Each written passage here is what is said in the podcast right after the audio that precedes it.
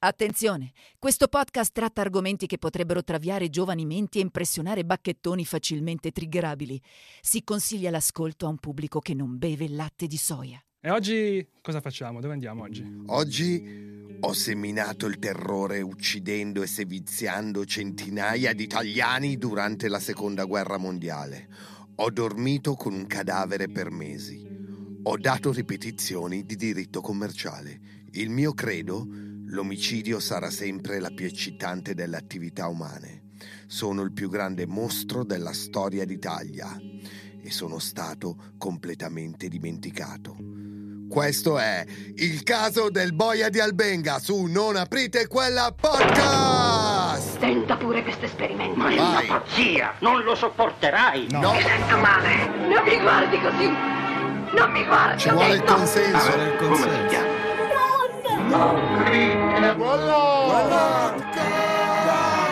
Sono loro i veri assassini. Devono pagarla. Ah, è un'opera meravigliosa. Ah, è un'opera meravigliosa, come dice Pedaro ogni volta che viene. Eh, benvenuti a una nuova puntata di Non aprite quella podcast. Benvenuti. Un podcast che parla di misteri irrisolti, di crimini inquietanti e di fatti inspiegabili per la scienza e o Pierluigi Paragone. Io sono J-Ax e qui in diretta, ma registrata dagli studi di Willy Lorbo nell'unica zona ancora non gentrificata di Milano, ho con me il dottor Pedari Bella regà. e Matteo Lenardon. Oh, la madonna! allora, nell'intro facciamo sempre delle affermazioni piuttosto pesanti. Chiamiamo il boia di Albenga il più grande mostro della storia d'Italia. Sì, Ma in Italia credo che- abbiamo avuto personaggi come Pacciani, come sappiamo noto come il mostro di Firenze. Abbiamo avuto Angelo Izzo, ovvero il mostro del Circeo. Anche Giorgio Mastrota abbiamo visto. Il, mo- il mostro dei materazzi. Boss delle pentole. Ma Matteo, chi è il boia di Albenga e perché merita questo appellativo più di personaggi come Pacciani? Beh, perché credo che non esista nella storia d'Italia una persona che sia stata capace di generare così tanta violenza e riuscendo nello stesso momento a rimanere praticamente impunito. La sua è una storia davvero incredibile. Secondo me il fatto che il grande pubblico, secondo me voi non avete mai sentito nominare il Boia del Benga, immagino. Ho Sai sentito no. nominare ma non so la storia. Secondo me la maggior parte di- dei nostri ascoltatori non ha la minima idea di chi stiamo parlando e secondo me questo spiega anche il supporto politico che questa persona ha avuto nei decenni in Italia. Ma non svegliamo troppe cose e procediamo con ordine. Stiamo facendo gli scomodi oggi. Eh, sì, infatti vedrai che polemica. Oggi Scomodi. combattiamo i poteri forti. Esatto. vai. Il boia aveva un nome, si chiamava Luciano Luberti. E Luberti nasce a Roma il 25 aprile del 1921. Ah. 25 aprile nasce, comunque è una data perfetta. È affascinato dai propositi del fascismo, ma non, ma- Giustamente. ma non ritiene però i fascisti abbastanza seri. Li considera letteralmente dei mollaccioni. Sono troppo moderati. Sono troppo di sinistra i fascisti, sono troppo dei fricchettoni di merda. E che sia ben chiaro, come amava ripetere sempre, Io non sono mai stato fascista, ma sempre solo nazista. eh, mettiamo i puntini sui Oh, cazzi. Io Io non voglio sono essere... nazista così. Sono nazista così. Esatto. e infatti si fa notare dai nazisti aiutandoli a Roma a cercare ebrei, come, cioè, come è giusto che sia, insomma, per il suo ruolo di nazista. Poi comunque parla anche un ottimo tedesco e così prova e riesce ad arruolarsi nella Wehrmacht. Liberty così combatte con i tedeschi un po' ovunque in Italia, nel Lazio, sulla linea gotica, per poi arrivare infine in Liguria. E lavora sotto il Liguria maresciallo È sempre la, ta- la patria di, di tutto. del nostro podcast in generale. Lavora sotto il maresciallo Strupp della Feldengermanderie ad Albenga, facendogli da interprete. E qui, usando come scusa gli attacchi dei partigiani, compie ogni tipo di crimine di guerra. Parliamo di torture, fucilazioni di massa, stupri, un tipo di sadismo e perversione che stupisce perfino i tedeschi. Era troppo persino per i Perché tedeschi. secondo me, tipo, sai quando vai, lavori in un posto nuovo, devi dimostrare di essere più bravo degli altri, no? Così almeno ti rispettano. Secondo me, vabbè, sì, allora ammazziamo tutti, così i tedeschi impe- impegnano sul serio. Pensate che in pochi mesi fucila 69 persone ad Albenga e il settantesimo si salva perché riesce a fuggire attraverso un campo minato. Che culo. No, infatti, cioè, porca puttana. Ma lui in seguito dirà di aver ucciso almeno 300 persone. Eh, Ah, è un'opera meravigliosa. Non è che ha ucciso i partigiani, no? Ha ucciso delle persone normali, Ah. familiari dei, dei partigiani e dei presunti collaboratori, fra di loro anziani parenti, bambine, ragazzini. E spesso Luberti passeggiava per Albenga e decideva a caso chi prendere e mandare a morte. No. E dopo Quindi un altro caso di serial killer eh, che si è trovato al momento giusto, nel posto giusto. Esatto, la guerra secondo me nasconde tanti Come Come segreti. il dottor Satana. Esatto. Vabbè, comunque dopo che mandava queste persone a morte, cantava, Cantava e e festeggiava. festeggiava. Per capire la sua dedizione alla repressione, ascoltiamo una dichiarazione di Luberti stesso durante un processo. Mentre i reparti di polizia negli ultimi mesi del conflitto mostrano verso i movimenti clandestini della resistenza un'indulgenza strabiliante in confronto alle passate crudeltà, noi della Wehrmacht, quando fummo costretti a operazioni analoghe, sempre fummo inflessibili e applicammo con scrupolo il regolamento. Ricordo che in tre sottufficiali, un sarto, un contadino e me, costituimmo a un certo momento, in seno alla 35 Divisione Fanteria, tutto l'apparato di repressione antipartigiana, per una zona montuosa estesa oltre i 500 km quadrati. Cioè, sta pure flexando il tizio, eh. E con, e con una popolazione sparsa in 30 agglomerati di almeno 100.000 unità. Bene, in quattro mesi, con lo scarso ingegno e con i pochi mezzi a disposizione, sgominammo bande, comitati, uccidemmo più di 200 ribelli e altrettanti ne catturammo. Per merito nostro, insomma, fu restituita la pace a un settore giudicato pericoloso. Beh, parole agghiaccianti comunque. Mamma mia. Comunque, Luberti, proprio gli ultimi mesi della seconda guerra mondiale, fu ossessionato dalla cattura di un partigiano in particolare, il comandante Cimitero, capo partigiano di Albenga, che comunque è il nome Cioè, comandante, Cimitero. spacca, eh, cioè tipo il nome di un supereroe. E nessuno sapeva il nome di, di Cimitero, insomma, e chi lo conosceva, e in generale la cittadinanza di Albenga, comunque stava ben attenta a non rivelare alcun dettaglio. Tutti stanno muti, tranne la famiglia di Giovanni Navone, conosciuto anche come Pipetta. Uè, pipetta! Già dal nome Eh, capisci che capisci già, eh. un signore borghese sui 60, un convinto fascista fin dall'ascesa di Mussolini e padre di quattro figlie, tutte educate ai valori fascisti. Ah, E i Navone erano noti per essere stati dei collaborazionisti prima dei fascisti e poi anche dei tedeschi. Pipetta non solo rivelò così al boia il nome di cimitero, Bruno Schivo si chiamava, ma disse di indagare fra sua famiglia. E il boia fece proprio così. Bastardo di Pipetta. oh. Eh, il 25 aprile 1945 andò in casa della famiglia Schivo e la distrusse per sempre. La madre venne picchiata così forte da essere mandata in coma, risvegliandosi solo molti giorni dopo, menomata e sorda. La sorellina di 12 anni venne stuprata. No.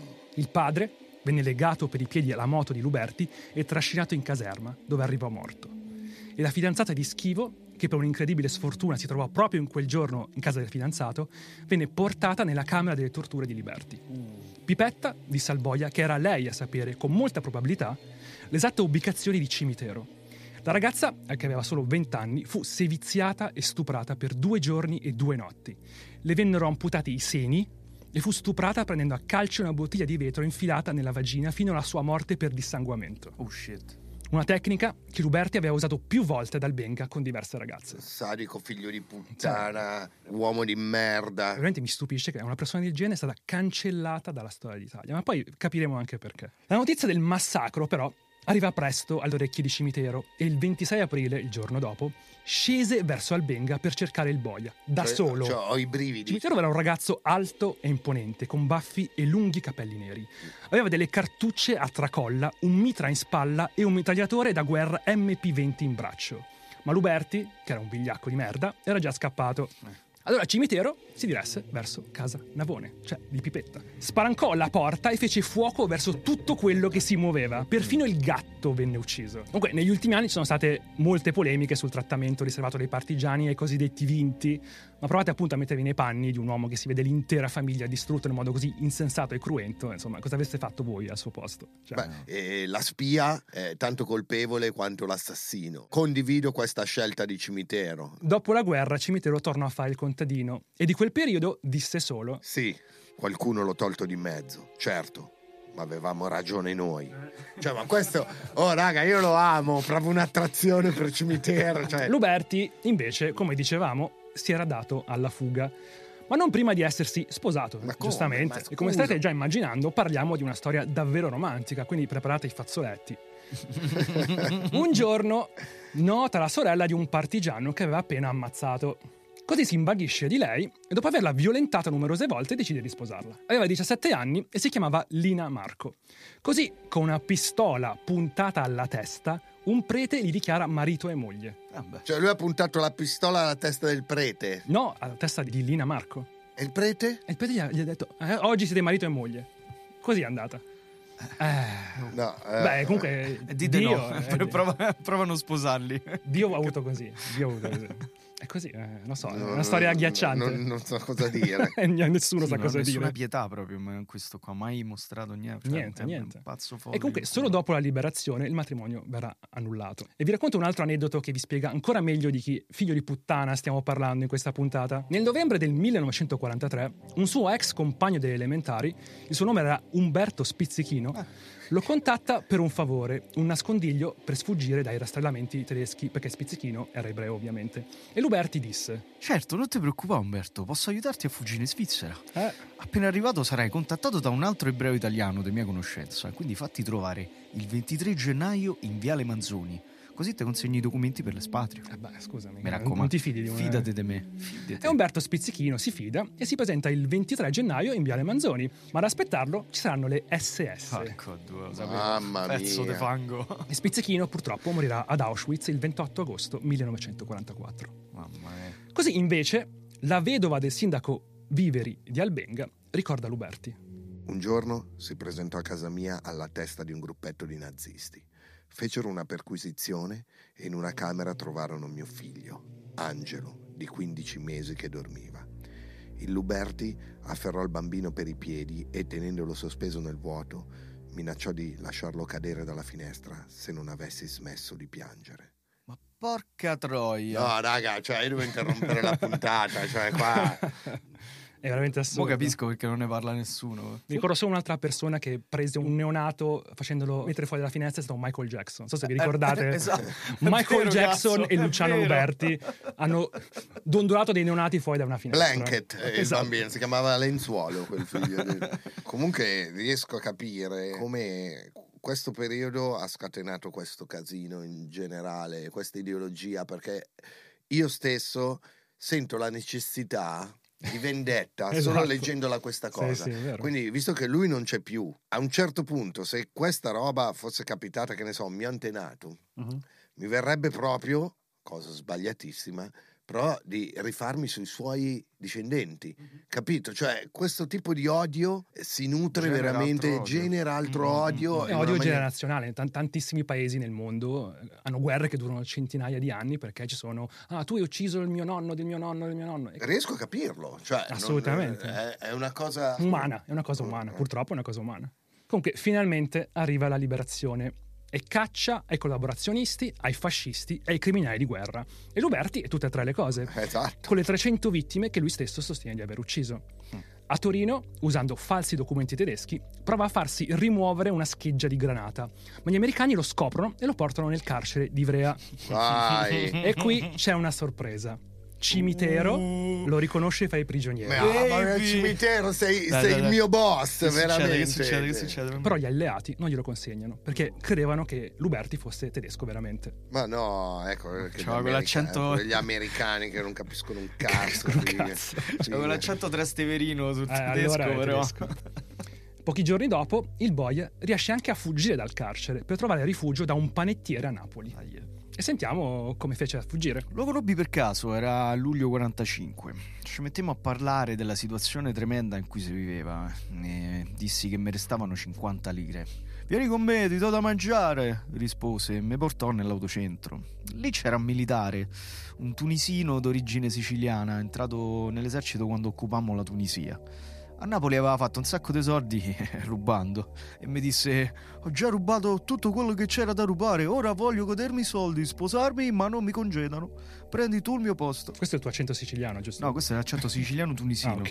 Che è una roba. Quando ti danno il congedo, me lo porti e siamo liberi tutti e due. E così campavo. E a Napoli Luberti decide di arruolarsi anche nella legione straniera. Non si è fatto manca niente sto figlio Eh beh, oh, cazzo, è finita la guerra, ne cominciamo un'altra, no? È giusto. E per farlo c'è solo un modo, mettersi su un treno diretto a Marsiglia. Ah. E nel 1946 il boia di Albenga arriva così a Ventimiglia. È a pochi chilometri dall'entrare in Francia, ma succede una cosa che sembra provenire da uno script di un film, ancora una volta, ma è tutto vero.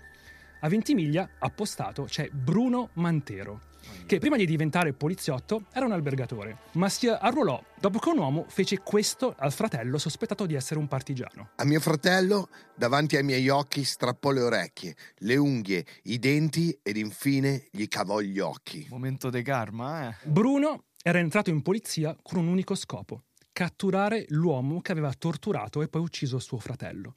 E quell'uomo era Luberti. Mamma mia. E al confine lo riconosce e lo arresta subito. Io non lo so come fece a riconoscermi, dato che mi aveva visto una volta sola a Natale, quando mi mandarono in ospedale a rilasciare gli ostaggi ricoverati. Lo vedi che succede a fare del bene? Ah, beh, Lui sente comunque una brava persona, si sente. Minchia, un pure un narcisista che Certo. si autoconvince di aver ragione. Questo è comunque appunto Bruno Mantero, lo che lo riconosce dopo che questo gli ha e massacrato quindi il finalmente fratello. lo prendono. Lo prendono. Luberti, insomma, fu arrestato a Ventimiglia il 24 luglio del 1946 e fu condannato a morte mediante fucilazione alla schiena. Alla Che già schiena. comunque ti va di culo dopo che hai combinato una roba così. Cioè, Alla schiena è la cosa meno onorevole che ti può Ah, capitare. infatti, quello è vero. Per me ci starebbero i lavori forzati, quelli sotto il sole della Sardegna a spaccare pietre finché non schiatti con un piccone in mano. Alla fine la morte è anche una cosa che questa gente mette in conto, Comunque, no? I giudici lo ritennero colpevole di Collaborazionismo, omicidio con effrazione, violenza carnale, vilipendio di cadaveri e sevizie. Beh, un bel curriculum comunque, mettiamo su LinkedIn, vediamo cosa succede. Ma poi, per magia, e per magia intendo lo Stato italiano è da sempre profondamente corrotto, la pena fu poi commutata, prima all'ergastolo e poi a vent'anni. No, ma come? Scusa. Eh sì. Perché è la prima volta E che non hanno solo, beccato. e non finisce qui. Successivamente vi furono altre riduzioni di pena e nel 1953 Luberti diventa ufficialmente un uomo libero, Cioè, si è fatto sette anni di gabbio, questo e basta. cioè avendo scontato il suo debito con la giustizia. L'Italia è il paese che amo. Eh, ma c'è gente che si è fatta di più per la gangia. Esatto, cioè. veramente, Cioè. veramente. Ecco comunque il boia come ci racconta il modo assurdo in cui tornò così in fretta fuori di prigione. Allora, praticamente la Cassazione giostrò tra il testo costituzionale di indulgenze varie al fine di ridurre le pene. E così il mio ergastolo fu trasformato in vent'anni. Si trattò di un'operazione portata avanti sotto banco, senza clamore.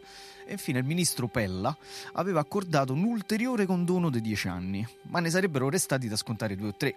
A questo punto il procuratore generale di Genova, con arditissima piruetta giuridica, mi mise fuori subito. Allora, Eh. tutta questa gente, cioè questo ministro Pella, il procuratore generale di Genova, erano qua da vecchi fascisti riciclati comunque. Come cazzo è Non lo so, possibile? non lo so se erano Com'è possibile? da loro. Diciamo magari. che molti dicono che per evitare una guerra civile molti di questi personaggi sono stati salvati per appunto Sì, noi comunque civile. per evitare le guerre civili, ancora oggi dobbiamo avere le celebrazioni del Eh, fascismo so, infatti. e ancora oggi abbiamo la mafia. Comunque, gli anni in carcere per il boia furono perfino proficui dal punto di vista dell'amore, perché dietro le sbarre trova infatti moglie. Ecco, allora a sto punto, scusate, ma perché quando ci sono gli assassini in galera Eh. ci sono le gruppi? Poi non lo so se succede anche il contrario, tipo alla Cianciulli, Ma la, serie- la serial killer italiana. Arrivarono foto di cazzi. Arrivavano lettere dick pic Eh, eh, di fan, Chi questo dobbiamo Ciao capirlo. Leonardo, questo è mio. Adesso vi spiego come eh, Luberti trova moglie.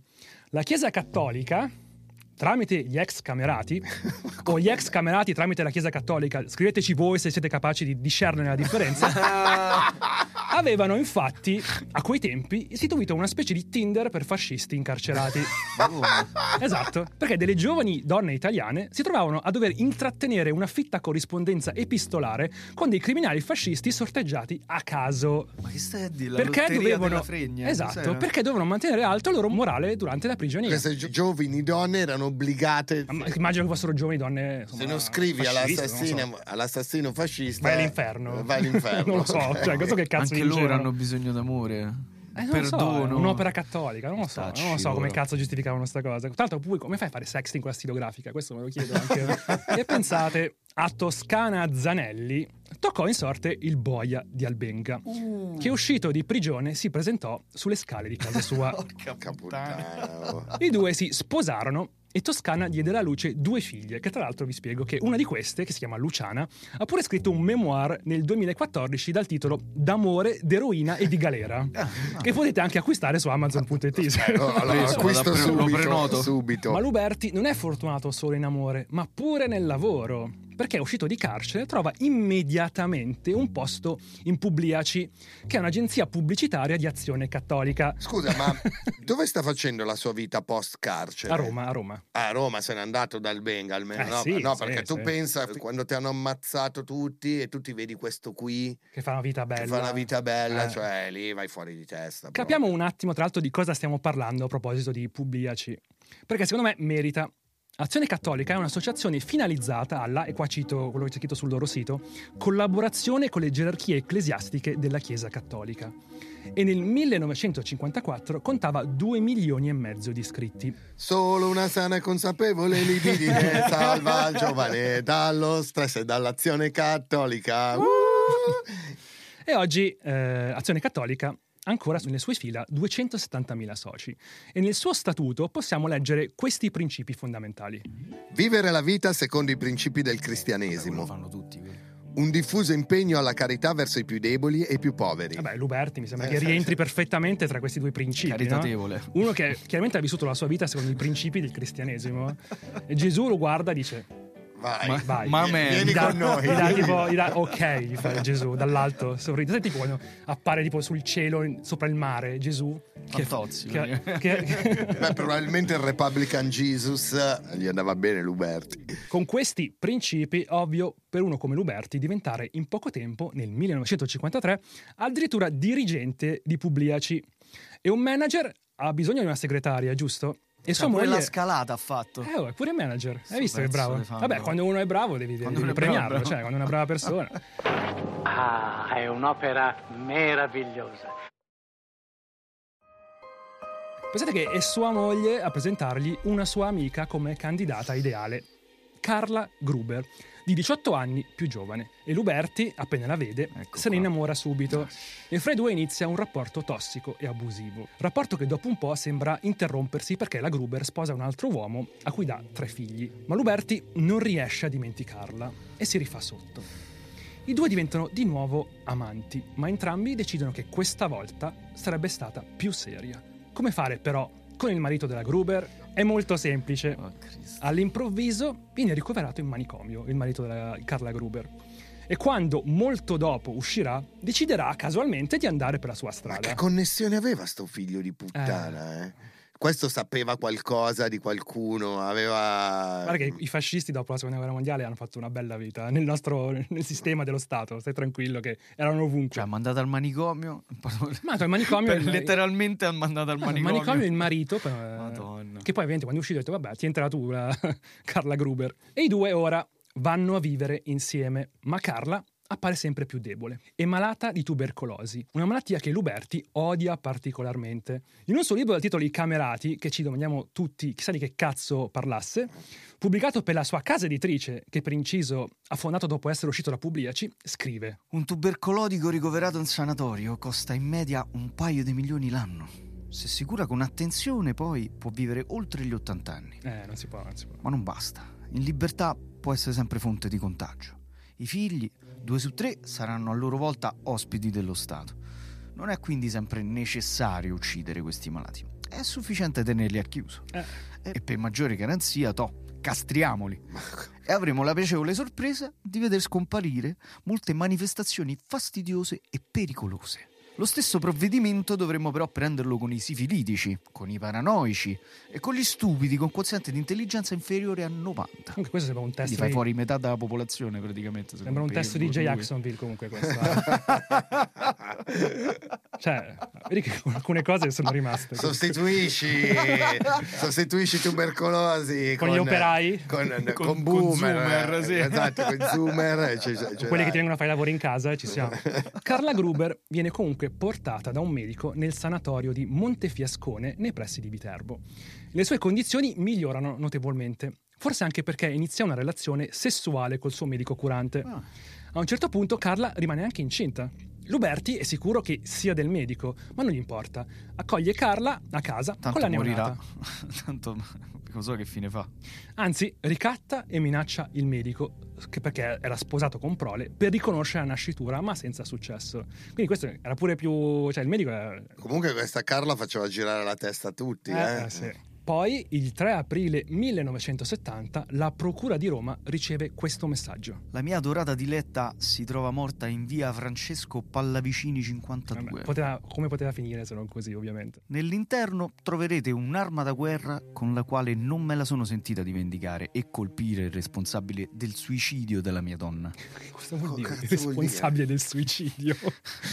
Un po' strano. Vabbè, vai avanti. grazie. Fate attenzione e prendete le vostre precauzioni perché il corpo si trova in stato di avanzata putrefazione. Qualche ora dopo che avrete ricevuto questa lettera sarò espatriato. Gli agenti sfondano la porta d'ingresso e subito sentono un odore nauseabondo. Si dirigono verso la camera da letto che trovano sigillata e con un messaggio affisso sulla porta. Chiudo la porta il 20 gennaio alle ore 16. Che potevo fare di meglio se non amarti sino alla fine dei due giorni, mia diletta regina? Dammi il tempo di compiere tutto il resto come mi hai ordinato. E gli agenti aprono anche questa porta e si trovano di fronte una scena da horror. Carla Gruber è distesa sul letto con le braccia conserte in un avanzato stato di decomposizione. Attorno a lei fiori marci, infine boccette di profumo e scatole di cibo. Si scoprirà dopo che Luberti aveva passato tre mesi a vegliare ogni giorno il cadavere della donna che aveva ucciso con un colpo di pistola al petto dopo averla sedata. E dall'unità dell'11 luglio 1972 leggiamo questo. Lui era rimasto dopo il delitto accanto alla salma dell'amante, per qualche tempo assieme alla figlioletta della donna, che poi avrebbe portato a casa di una parente. Infine, da solo. Nessuno nel caseggiato si era reso conto della tragedia. Ogni giorno il boia d'Albenga rincasava con scatole di profumo, con pacchi di creolina e deodoranti. Cioè, pensate in questo che passava tutto il tempo cioè, a profumare la stanza per tre mesi. Mamma mia. Profumo, creolina e deodoranti che gli servivano per nascondere quell'altro odore nauseante che stagnava in tutta la casa, per permettergli di rimanervi dentro. Per lui era quasi una sfida. Giorno dopo giorno scriveva poi un diario allucinante, frasi folli indirizzate tutte all'amante che aveva ucciso. Cosa? Sentiamo un passaggio del diario. Sei morta come una dea pagana. Avrei sognato per te un'altra fine. Ti avrei portata sulla spiaggia di Castel Porziano. Avrei bruciato il tuo corpo e disperso le ceneri. Ma faceva anche ben altro. Oppure raccontava alla donna la trama di un film visto, si lamentava con lei perché non aveva i soldi per pagare l'affitto o ancora le spiegava di aver inviato le partecipazioni di morte a 150 amici. Cioè, questo comunque al cadavere per tre mesi parlava appunto come se fosse ancora viva. Cioè, si lamentava che non pagava l'affitto perché era morta. Sto attraversando delle, mm, delle emozioni. non sai per cosa incazzarti di più perché cioè, è Perché difficile scegliere. adesso arri- vedi, è chiaro anche che questa persona era disturbato mentalmente e quindi... Sta empatizzando con Luciano Luberti. No, non sto empatizzando, però allora bisogna capire dove sono i confini dell'infermità mentale, no? Una persona estremamente lucida. estremamente lucido, eh, parli per tre mesi con un cadavere. Probabilmente sai sempre un meccanismo di difesa di questi qua che non vogliono mai, questi killer, no? Non Accettare vogliono le mai- proprie non responsabilità. accettare le responsabilità, dice sì, ti ho ammazzato, però ti ho vegliato per tre mesi. Pensano Quindi siamo sempre pari. che, pe- pensano sì, pensano che poi fare dei gesti grandiosi o grandiosi nella loro testa eh, Possa assolverli eh, delle loro azioni. Yes. Come dicevamo prima, lui aveva anche mandato le partecipazioni di morte a 150 amici e leggiamo questa partecipazione. Cosa, cosa scrisse? Luciano Luberti annuncia la scomparsa della sua diletta signora Carla. Si dispensano i coccodrilli dalle lacrime. Cioè, se non, eh, se Cioè, non neanche vi tu dispiace riusciresti a scrivere una cosa così a Matteo. Se non vi dispiace veramente, statevene a casa. Esatto. Luberti ora è un latitante e si nasconde nel napoletano, aiutato dallo stesso panettiere da cui si rifugiò 25 anni prima durante la guerra.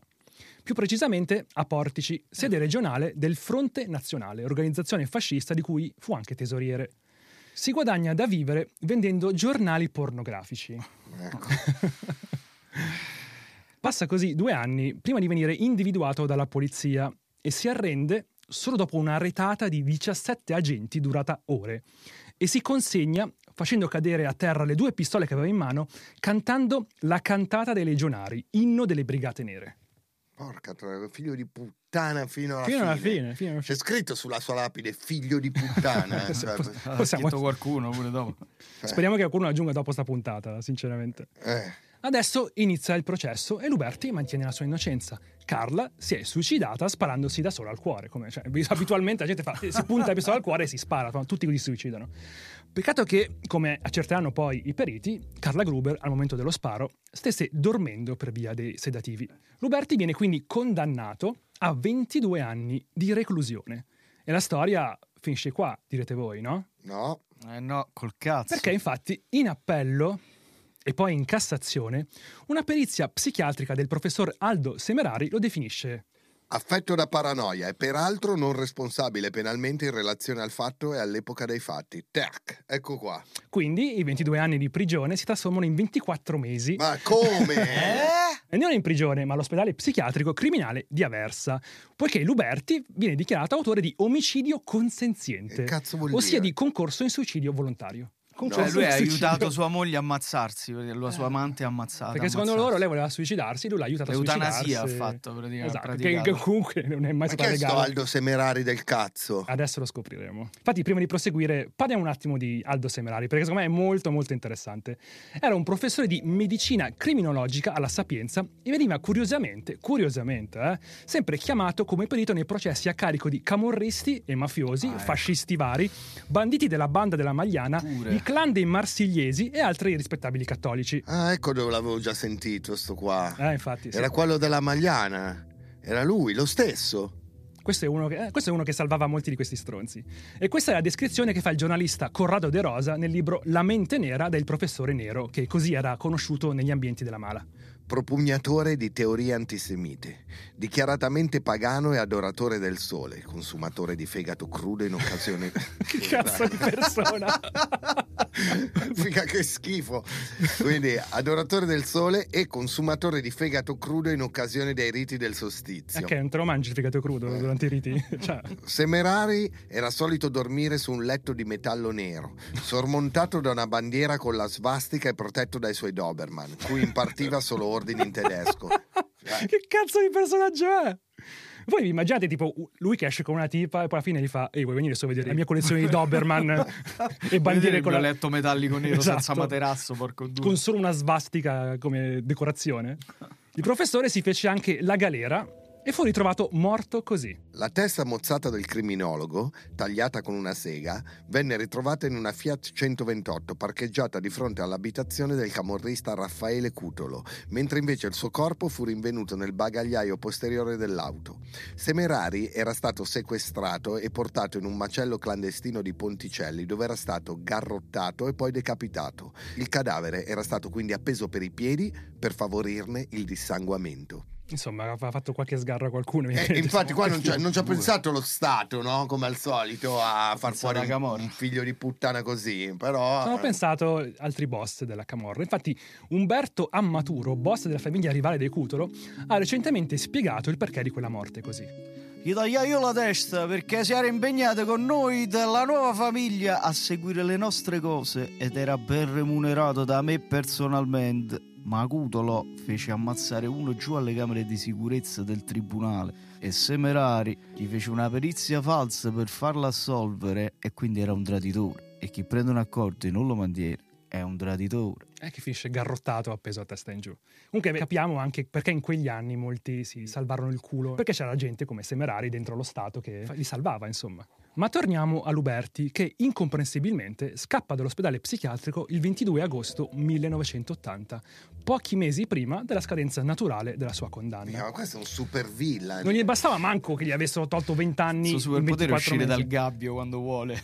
Viene però riarrestato un anno dopo, il 17 marzo 1981. ma non viene punito, perché insomma, perché punirlo? Semplicemente rientra nella struttura per finire la sua condanna, come se niente fosse. Anzi, Cazzo, ma perché? Ma come? Anzi, anzi, Luberti denuncia pure lo Stato italiano presso la Corte europea dei diritti dell'uomo perché, grazie ad Aldo Semerari, era guarito molto prima e l'Alta Corte gli diede anche ragione, Ma, ma condannando lo Stato italiano a risarcire scusa, la Luber- Corte europea, quindi non una roba italiana. la Corte europea dei diritti dell'uomo ha condannato l'Italia a risarcire Luberti con un milione di lire.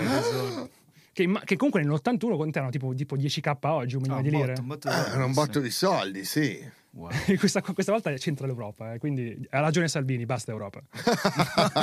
Scusa, Matteo, Matteo, se ti abbiamo criticato per questi anni, avevi ragione tu. Avevi ragione quando lo dicevi, eh, adesso hai cambiato idea.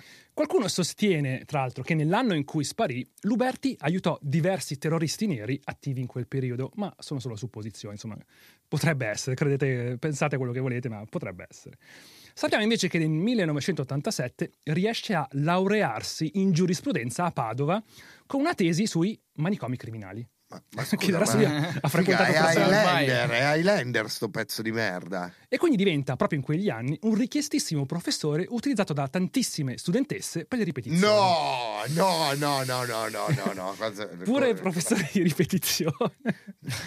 Eh, a, chi, a chi la mette in mano mia figlia, Luberti, no? Per imparare la storia del diritto. E la figlia Eh. di Luberti descrive così quel periodo. Dava lezioni di storia, diritto e materie umanistiche. Se poi non sapeva qualcosa, se l'inventava. Eh. Quindi poi alla fine della seconda guerra mondiale eh, abbiamo vinto noi. Abbiamo vinto noi. e gli altri erano cattivi, noi erano Porco buoni. cazzo. E voi direte, ormai questo ha 68 anni, no? Si sarà finalmente ritirato a una vita da, da semplice anziano, no? Col cazzo. No, non è così semplice. Leggiamo infatti un articolo di Repubblica del 19 febbraio 1989. Eh, Qua è quasi l'altro ieri, eh. Il boia d'Albenga è finito in carcere per la terza volta. L'hanno arrestato per detenzione e spaccio di sostanze stupefacenti gli agenti della squadra mobile di Padova. Cioè, c'è sta a spacciare, Cioè, penso, ma- a 70 anni. Quando i poliziotti... Beh, è l'età giusta per iniziare Eh, a spacciare comunque. Quando i poliziotti hanno fatto irruzione in un appartamento di Piazza Napoli, in uno dei più popolosi quartieri padovani, in cucina hanno trovato una ragazza che, con una cannuccia in mano, stava sniffando eroina. Ah. Sul campanello c'era scritto Luberti e in effetti nella casa risiede proprio colui che un tempo tutti conoscevano come il boia di Albenga, ma che ormai per la gente che vive attorno è un vecchio come tanti altri. La polizia quell'appartamento lo teneva particolarmente d'occhio. Troppi giovani entravano e uscivano e tra questi anche qualche tossicodipendente. Quando sono arrivati gli agenti non hanno avuto dubbi su quello che stava facendo la ragazza che, del resto, ha confessato. Poi durante la perquisizione in casa la polizia ha trovato un'altra bustina con mezzo grammo di eroina. Ai poliziotti ha detto che da Luberti andava per prendere lezioni di diritto commerciale. Eh beh, fai due cose in una, no? Diritto commerciale. E poi eroina. Ma non preoccupatevi, si risolse tutto senza conseguenze penali in quanto fu giudicato troppo vecchio per la detenzione. Eh no, Ed è proprio per questo che io guarda, Cioè, tu c'è la tua teoria, spiegala agli altri perché a noi l'hai raccontata, spiega la tua teoria. La mia teoria è che quando arrivi a un certo punto, che appunto sei troppo vecchio per la detenzione, a questo punto puoi iniziare veramente a divertirti. A fare il criminale serio. Cioè, a fare il criminale serio. Perché tanto non, non sconterai mai nulla. Mi metto nei panni, poi spero di non arrivare a quel punto, mi metto nei panni di tanti anziani abbandonati dallo Stato che magari hanno lavorato una vita e devono sbarcare il lunario con una pensione da fame. Ecco, io... Mandiamo questo messaggio, dite ai vostri nonni di cominciare a spacciare nonni eroina. di Di portare una pistola quando di escono portare, dalla- di uscire sempre postale. armati, fatti di, poi di farsi, prescri- farsi prescrivere, no? Perché sei vecchio ti prescrivono pure tutte le droghe legali, antidepressivi, Certo. così. Fatevi di tutte queste robe qua e girate con eh, dei soldi in mano, così al primo rapinatore che viene a. Perché poi quelli sono i rapinatori più bastardi, quelli che si approfittano dei più deboli, che scippano gli anziani, così. Pam pam! Non Via. aprite quella podcast, solo su Spotify. e queste comunque sono le ultime notizie che abbiamo del boia di Albenga. Muore a Padova il 10 dicembre del 2002 a 81 anni, serenamente nel suo letto. Ma non muore Porca troia! Realtà- Serenamente nel letto, eppure a 81 anni. Perché? L'Italia è il paese che amo. Eh sì. Manca la morte, voleva. Ed era pure me. ospite di una casa di riposo di lusso, Ecco. la Santa Chiara dell'Immacolata Concezione. E io ci ho già prenotato il mio posto lì, Eh. proprio lì. E viveva, parole sue, di carità. Quindi qualcuno Uno gli pagava la retta. della Santa Chiara dell'Immacolata Concezione, una casa di riposo di lusso cattolica. Vabbè, se ma a questo punto, che- ragazzi, io annuncio già la puntata 2. Tu adesso, Matteo, Eh, ti cioè- metterai e farai, farai un'investigazione Sì, mi troverete morto, anche mi garrottato la testa in giù. su chi cazzo stava proteggendo sto pezzo di merda, ok, Eh, lo, sta lo Stato italiano, chi lo proteggeva, basta, cioè non devi sapere altro. Cosa sapeva? La Chiesa Cattolica dovrebbe spiegarci perché aveva tutti questi legami con questo pezzo di merda che stuprava le donne con le bottiglie. Cioè, perché? Perché? Perché si è salvato il culo per l'intero post-guerra italiano? Perché? Lo sai perché? L'Italia è il paese che certo, amiamo tutti questo paese. E quindi in Italia solo la morte poteva mettere fine a questa storia assurda e devo dire anche di merda. Solo in Italia un personaggio del genere poteva finire la sua vita a 81 anni nel suo letto. Solo qui. Fateci sapere quanto vi ha fatto incazzare questa puntata, Esatto. se vi è piaciuta e scriveteci a non aprite quella podcast gmail.com, seguiteci su Instagram iscrivendovi a non aprite quella podcast. Le mail e i commenti più interessanti, come state vedendo in questa season 2, Yes. vengono letti durante le nostre puntate. Se ancora non l'avete fatto, e questa è veramente la cosa che vi- chiediamo da marcioni, no? Oh, ce l'ha un euro, la nostra unica call to action è di metterci 5 stelle al nostro podcast, così ci aiutate con sto cazzo di algoritmo di Spotify. Anzi, cliccate pure il campanellino, così oltre alle rotture di coglioni che avete già nella vita reale, quando pubblichiamo un nuovo episodio vi viene pure la notifica sul telefono. l'avverte, certo. Che, che ovviamente noi lo pubblichiamo in piena notte, quindi anche la vostra compagna, il vostro compagno vi diranno: Che cazzo ti iscrivi a quest'ora? Eh. Sono quei tre stronzi di non aprite quella podcast. che usai non aprite quella podcast? Poi gli va apri e c'è la dick pic di, Di Pedar. di esatto, che- Pedar, quale commento hai selezionato per questo episodio? Allora, oggi c'è Stebre96 che su Instagram ci scrive. Sono dai carabinieri per una denuncia e stranamente il carabiniere ha la voce di Pedro. Oh, alla fine con i luoghi comuni ma questo, mo- ma questo motorino, ma becca. com'era fatto? Raga, il cazzo del boia d'Albenga finisce qui. Ci sentiamo settimana prossima per un nuovo episodio e mai come oggi, è il caso di dirlo, Ave Satana! Thank you.